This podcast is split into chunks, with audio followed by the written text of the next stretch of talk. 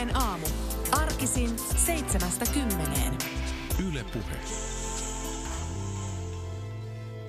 Puhutaan siis etätöistä ja paikan päälle on tullut työterveyslaitoksen erikoistutkija äh, Seppo Tuomivaara. Millä sä Seppo tulit tänne? Mä tulin junalla. Mä kuljen Lahdesta Helsingissä töissä. Miksi sä Lahdesta Helsingissä käyt töissä, kun sähän voisit tehdä etätöitä? Kyllä mä normaalisti teen aika paljon etätöitä. Yhdestä kolmeen, jopa neljään päivään viikossa. Miksi sitten se kaksi tai yksi konttoripäivä myös? Itse olen huomannut sen, että, että tuota, kun on pitkään etätöissä ja sitten menee, menee tuota konttorille, niin tahtoo mennä ensimmäinen puolipäivää siihen, että vaihdetaan kuulumisia.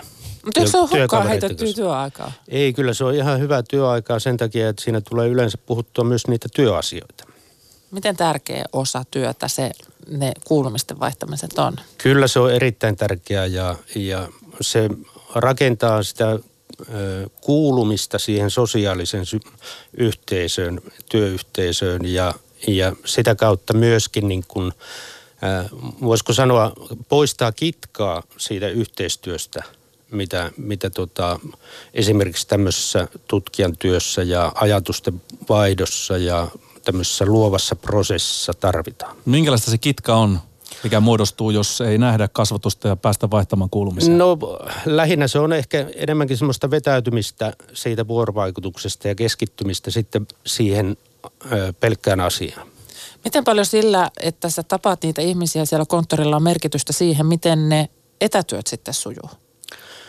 No kyllä se siis sillä tavalla, että, että etätöiden sujuminen on pitkälti niin kuin siitä omasta, omasta tuota suunnittelusta ja itsensä johtamisesta kiinni, mutta, mutta se, että, että millä tavalla saadaan sitten niin kuin kokonaisen projektin prosessia eteenpäin, niin se kokoontuminen yhteiseen tilaan keskustelemaan, niin se vie, vie hyvin sitä eteenpäin.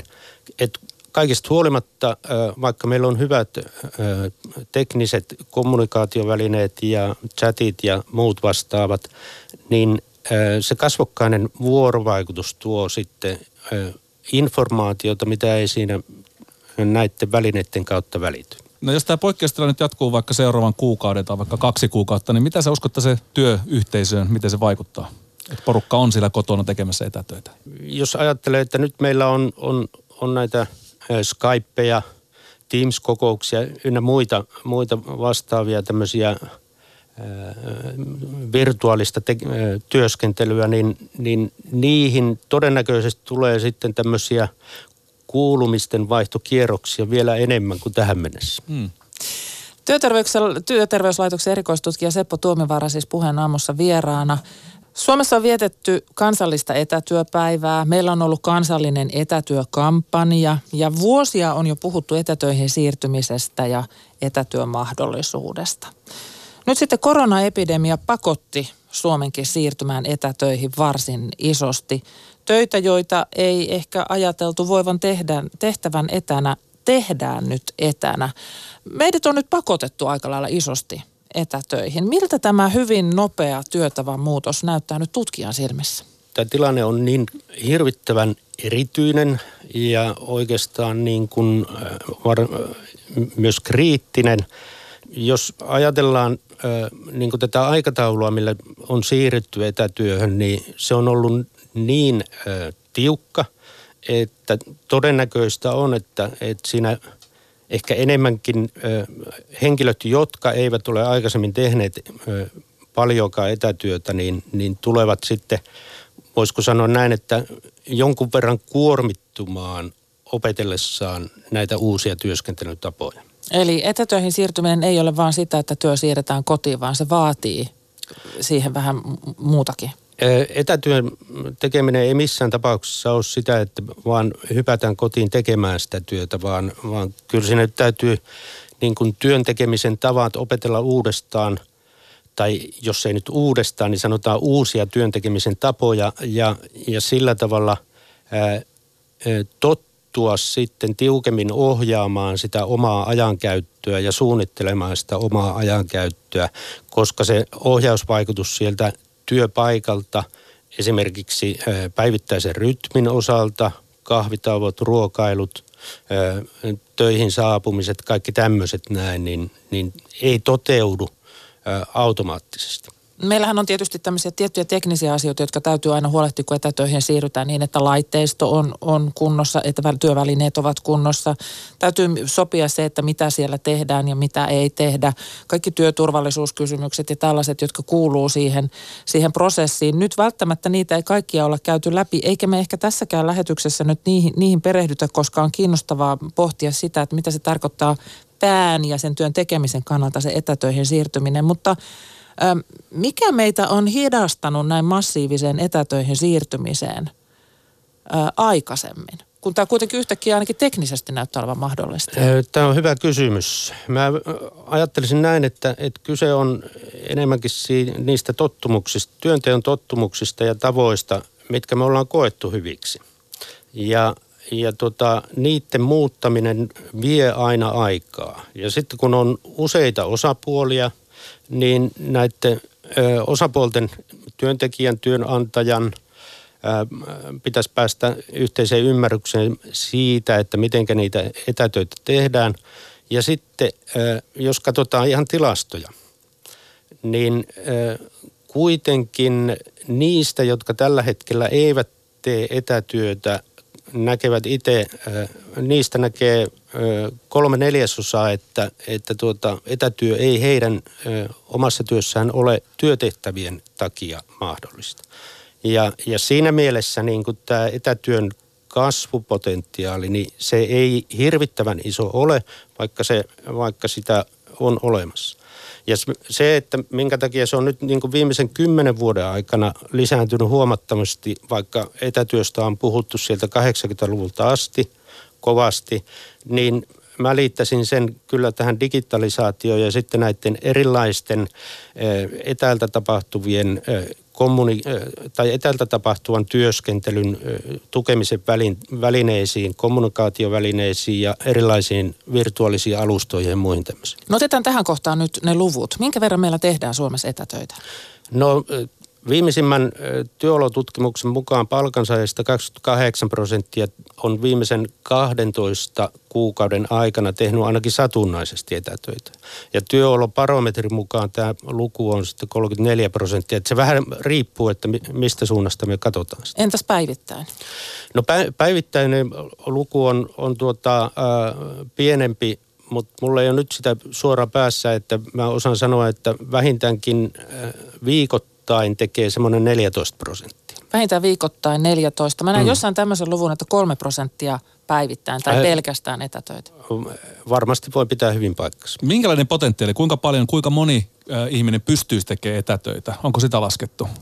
No tämän työolotutkimuksen mukaan siinä nyt on, on selvitetty sitä, sitä tuota etätyöntekijöiden määrää, eli se oli se yksi kolmasosa. Yksi kolmasosa on tämmöisiä, jotka on kiinnostuneita siitä ja yksi kolmasosa ei ole kiinnostuneita. Mm.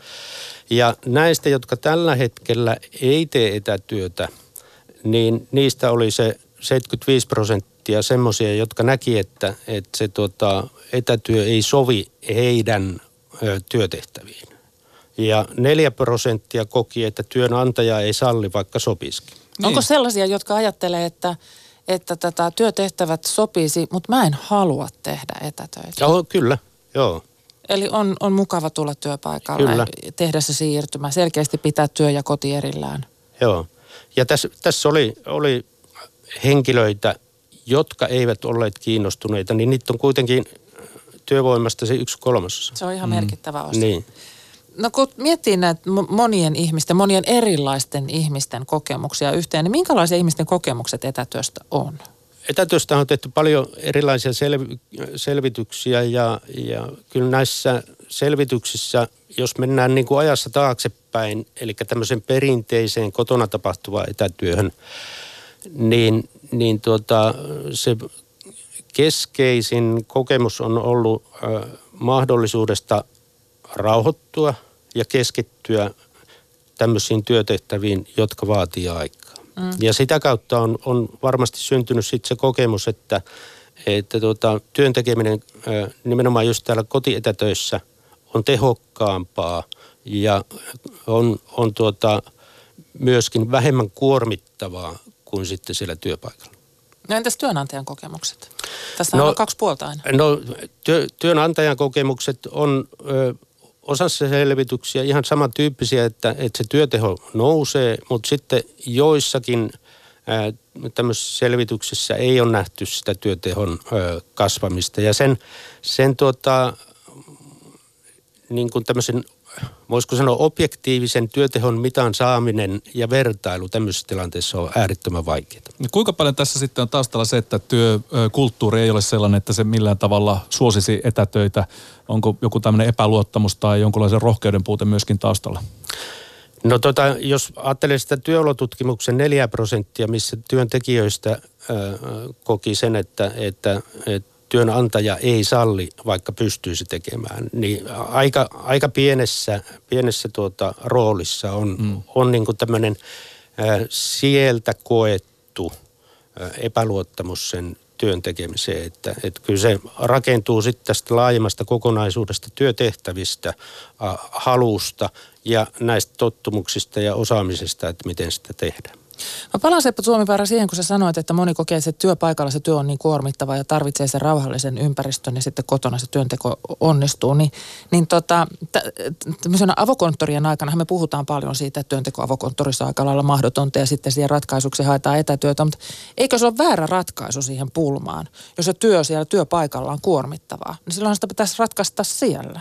Toi on äh, sillä tavalla niin kuin kaksipippunen asia, että jos monit, monitilatoimistot suunnitellaan hyvin, niin siellä on myöskin mahdollisuus tehdä tämmöisessä hiljaisessa tilassa töitä, jolloin se häiriö samalla tavalla kuin tämmöisessä perinteis- perinteisessä avokonttorissa ei, ei tuota toteudu.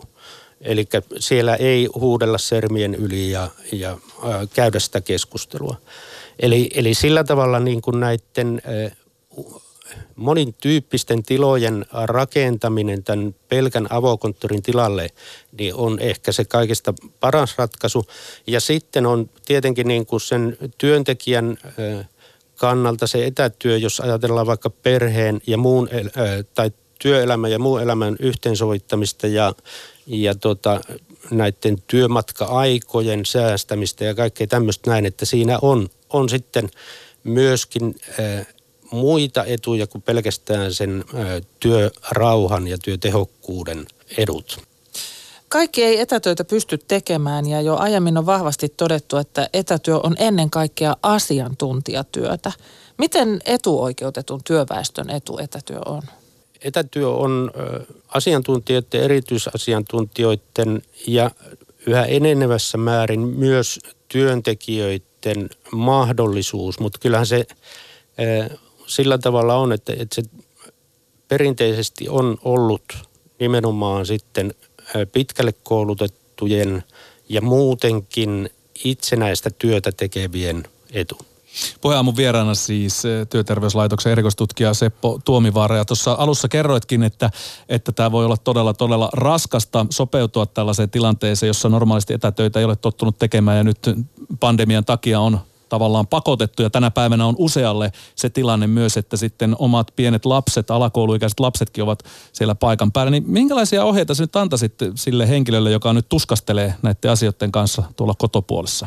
Hyviä, hyviä ohjeita löytyy, löytyy esimerkiksi työterveyslaitoksen sivustalta. Siellä on, on listattu, listattu niitä, mutta ehkä joitakin voisi ottaa, äh, ottaa tästä esille sillä tavalla, että, että jos on etätöissä ja kuuluu ryhmään, jonka lapset myöskin on sitten kotona, on ne sitten pieniä tai vähän isompia, niin kyllä se kannattaa miettiä ne työnteon tavoitteet niissä reaali, realiteeteissa, jotka, jotka tämä tilanne rakentaa. Et jos siellä pitää pitää kotikoulua, jos siellä on kaksi aikuista tekemässä etätöitä – ja sitten tämä tilanne jatkuu pitkään, niin, niin kyllähän se äh, kaikille on selvää, että, että se työnteon tehokkuus ei ole samanlaista kun se on siinä tilanteessa, kun siellä niitä lapsia ei ole. Mutta, mutta se, että, että mitä siinä tilanteessa sitten voisi tehdä niin kuin sen rytmittämisen näkökulmasta, niin jokaisella perheellä tietenkin on omat kommervenkkinsä, mutta, mutta kyllä mä näkisin niin, että, että, tuota, että mitä pitemmälle perhe pystyy rakentamaan sen, sen tuota arkipäivän samantyyppiseksi kuin se on normaalissa arjessa silloin, kun käydään töissä, niin ehkä myöskin sitten ne lapset kykenee keskittymään pitempiä aikoja ja myöskin vanhemmat saa siinä, siinä sitten tuota rauhan, rauhan tehdä sitä työtä. Eli vanhemmille ja lapsille molemmille oma lukujärjestys ja, ja työtehtävien lista. Ö, nyt pitäisi sitten vielä ottaa tätä kristallipalloa käteen. Seppo Tuomivaaras pitäisi kurkistaa, että minkälainen työelämä on tämän koronaviruksen jälkeen. Muuttuuko työelämä nyt pysyvästi?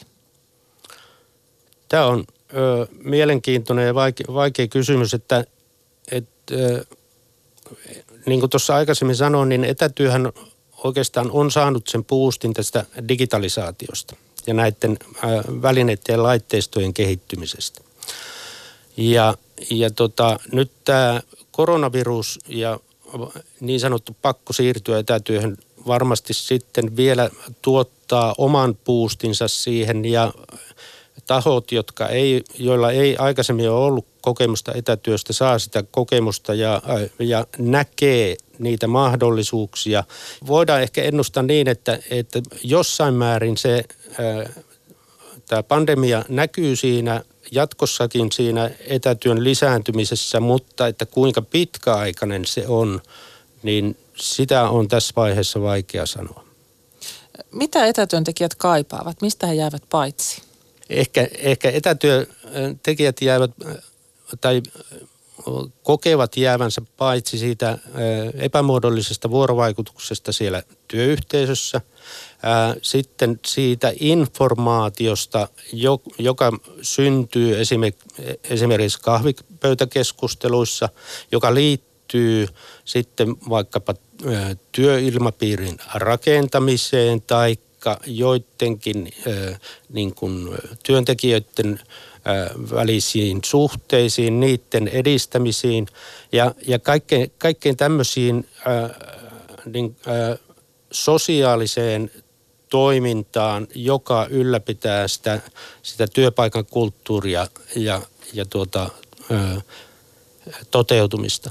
Ja sitä kautta esimerkiksi näissä selvityksissä on saatu esille, esille se, että et, tuota, paljon etätyötä tekevät ovat aikaisemmin kokeneet jäävänsä tässä urakehityksessä jälkeen näistä, jotka tekee, tekee työpaikalla töitä. Mutta tämä on ennen tätä teknologiapuumia nämä selvitykset. No miten tämmöiset toimistohotellit ja yhteistyötilat, voisiko ne, niitähän on haettu vähän ratkaisuksi tuohon, että on sitä sosiaalista elämääkin, niin onko tässä nyt niiden paikka? Että he... No ainakin osittain, mutta sitten jos ajatellaan työryhmien työskentelyä ja verkostojen työskentelyä, niin, niin tuota, niin nehän ei, ei periaatteessa sitä niin kuin kasvokkaista yhteissuunnittelua, ideointia ja tämmöistä, niin ne ei, ei korvaa.